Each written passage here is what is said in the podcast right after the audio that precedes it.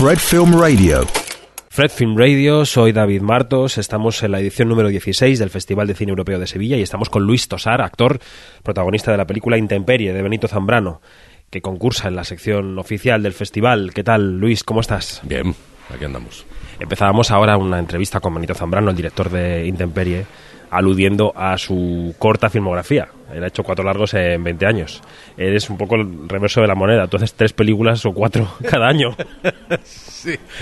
sí, lo que pasa es que, bueno, de nivel de actividad no, no, no seguramente no andemos tan, tan alejados, ¿eh? porque lo que pasa es que los directores, es cierto que los lapsos entre peli y peli son mucho más grandes. Quizá en el de Benito, en este caso, fue un poco más de lo deseado, pero bueno, esto le pasa a muchos directores aquí, por desgracia, ¿no? Y sí, bueno, los actores andamos ya de flor en flor permanentemente. Me contaba que estabas asociado al proyecto antes de que él llegara, de que estabas asociado a la adaptación de la novela al cine. Eh, esto para que los oyentes y las oyentes lo entiendan, ¿cómo funciona? Es decir, ¿cómo, ¿cómo es esto de que tú estés ya asociado a un proyecto antes de que haya un director, antes de que haya una financiación, digamos, totalmente armada? Bueno, es que funciona de maneras diferentes, ¿eh? no siempre tiene que ser así. Lo que, lo que ocurre es que en algunos casos sobre todo en los últimos años, ha ido un poco más allá. Esto no era tan habitual antes. En muchos casos a veces se asocia el proyecto a un actor básicamente por cuestiones de financiación, porque a partir de ahí se pueda empezar a mover la cosa y puedas encontrar inversores o puedas acceder a ayudas en las que si ya hay un nombre un nombre determinado, pues bueno, pues quizá la cosa funcione mejor. No tiene por qué tampoco, pero pero lo que pasa es que en este caso yo había pedido además que retrasasen el proyecto. Este proyecto quería haberse rodado tiempo antes. Yo no podía y les pedí, bueno, a Morena, a Juan Gordon, le pedí que, bueno, que me esperase un poquillo, porque me gustaba mucho realmente. Lo hicieron, tuvieron a bien hacerlo, que es una cosa que les agradeceré siempre.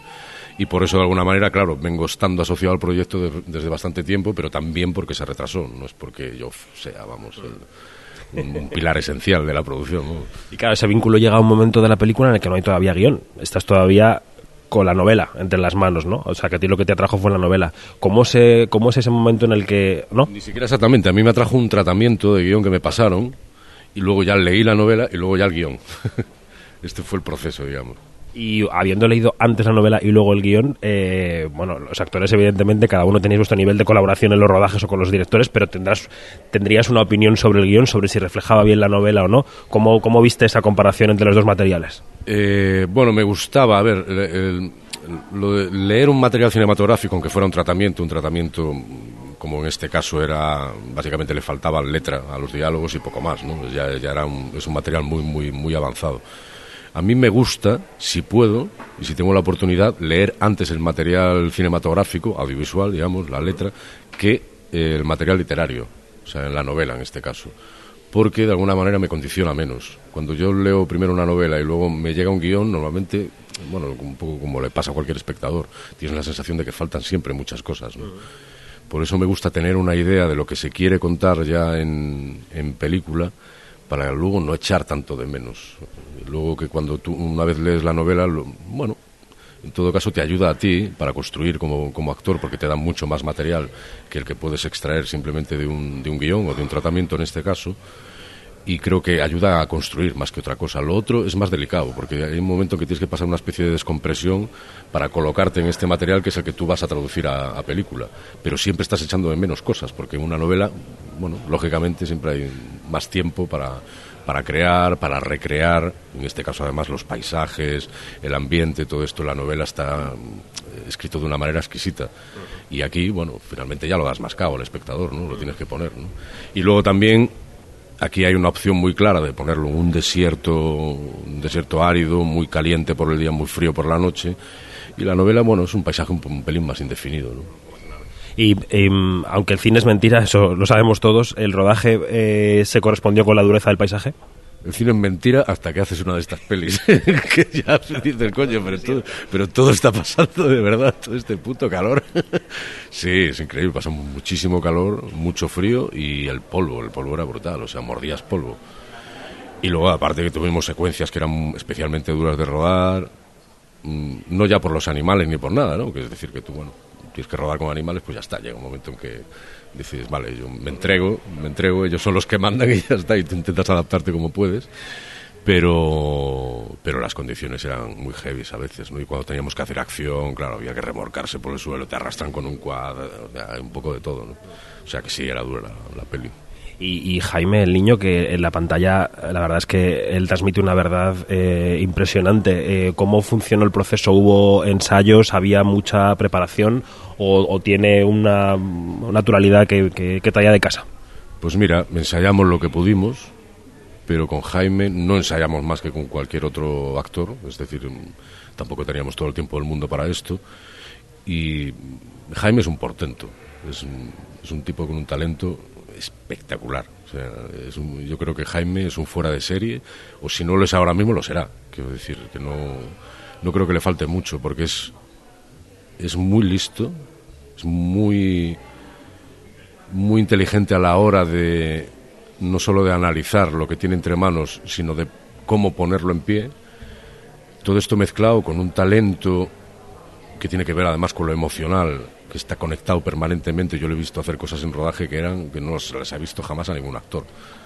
Y, creo que si, sigue más o menos así y logra organizarse bien dentro de que no de que no le digan tonterías a lo largo del camino, será un actor espectacular y no parará de trabajar, porque es un tipo que, es increíble, es increíblemente talentoso. Talentoso y además es que es muy listo, tío. O sea, que es una cosa.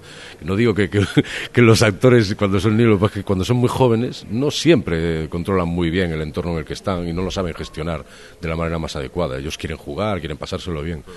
Eh, Jaime es un tipo que es analiza perfectamente el entorno en el que está, en este caso lo cinematográfico, y lo juega muy bien a su favor. Es, maravilloso este chico.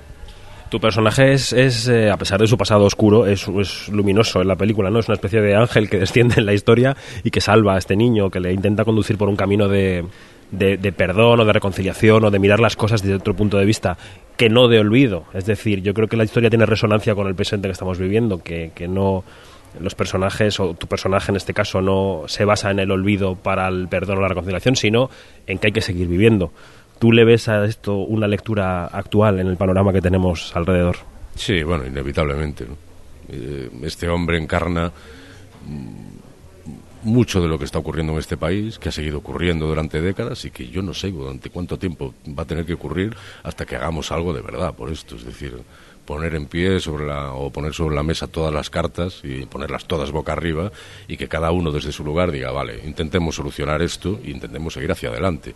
Mientras esto no ocurra, bueno, la mejor opción es la de él, la de este pastor. Dice, me tiro al monte y ya está. Yo no sigo alimentando la máquina del rencor, no sigo alimentando la máquina del odio porque lo único que hace es daño.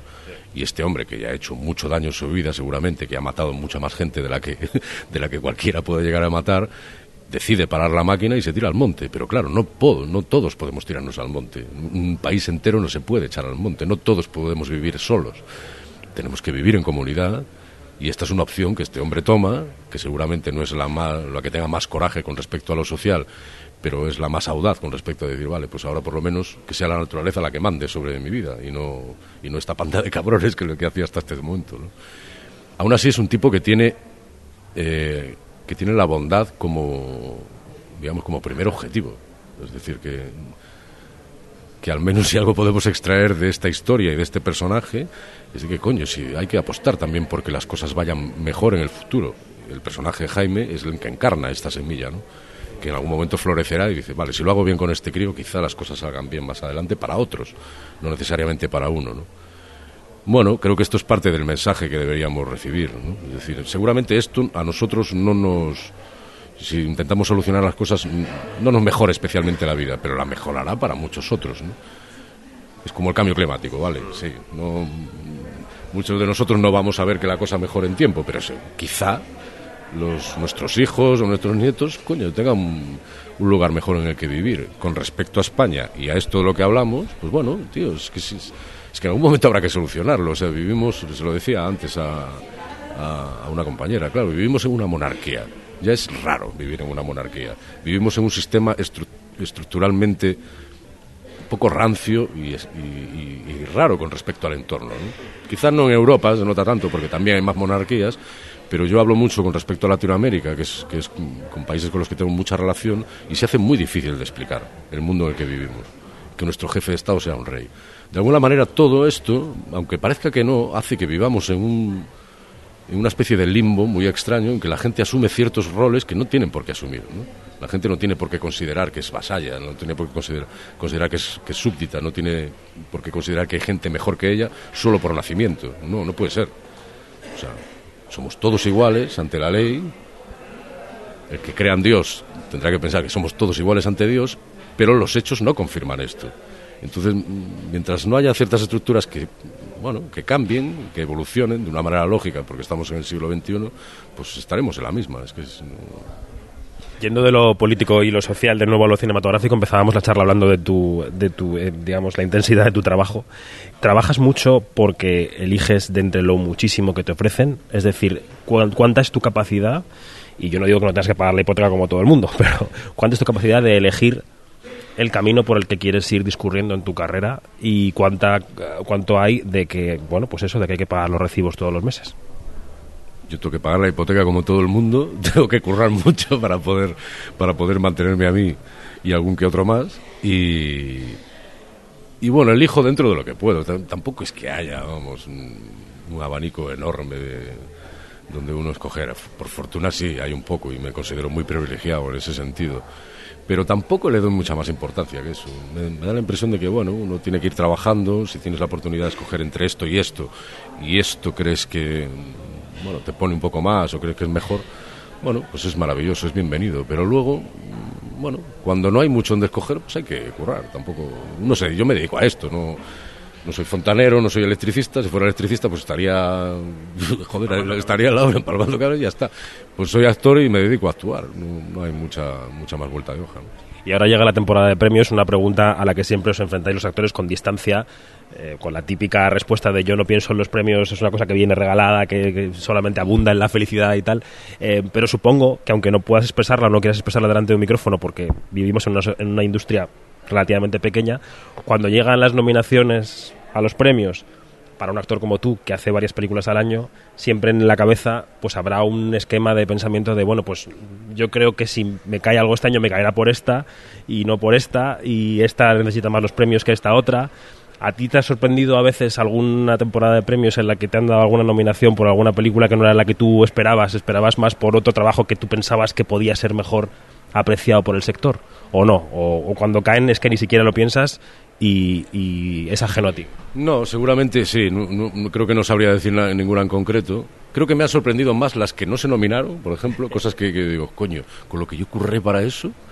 Y, vamos, no estuvo ni cerca, o sea, cosas, no sé, Operaciones, por ejemplo, yo es una, una peli para mí, es una una película a la que tengo especial cariño y de alguna manera también uno de los recuerdos más tristes de, mi carrera, porque es una película que nosotros producíamos también, en la que o sea, todo el esfuerzo del mundo para poder levantar ese proyecto, para poder rodarlo, para poder estrenarlo, que tuvo muchísimos problemas, y yo para poder hacerlo, porque era un personaje el que tenía que interpretar a un colombiano en medio de un equipo íntegramente colombiano, o sea, de los peores miedos que yo he pasado en toda mi vida, en mi carrera, y luego es una peli que pasó sin pena ni gloria, pero sin pena ni gloria literalmente, o sea, es una, peli absolutamente olvidada. Y quizá eso sí que es algo que, bueno, en un momento dado digo, coche, tío, o sea, me hubiera gustado que fuera mínimamente reconocido, ¿no? Ya la película y evidentemente el trabajo de uno a nivel personal, por supuesto, ¿no? Luego no sé, yo tengo un problema con esto que hablábamos, de que claro, curro mucho, entonces cuando curro mucho también compito mucho contra mí mismo, con lo cual ya no, no, digo, no me planteo mucho qué puede pasar, porque, porque igual yo mismo me estoy quitando posibilidades de, de, nominación a algo, ¿no? Bueno, pues Luis Tosar, eh, a ver cómo cae la pedrea este año. Gracias y enhorabuena por la película. Gracias.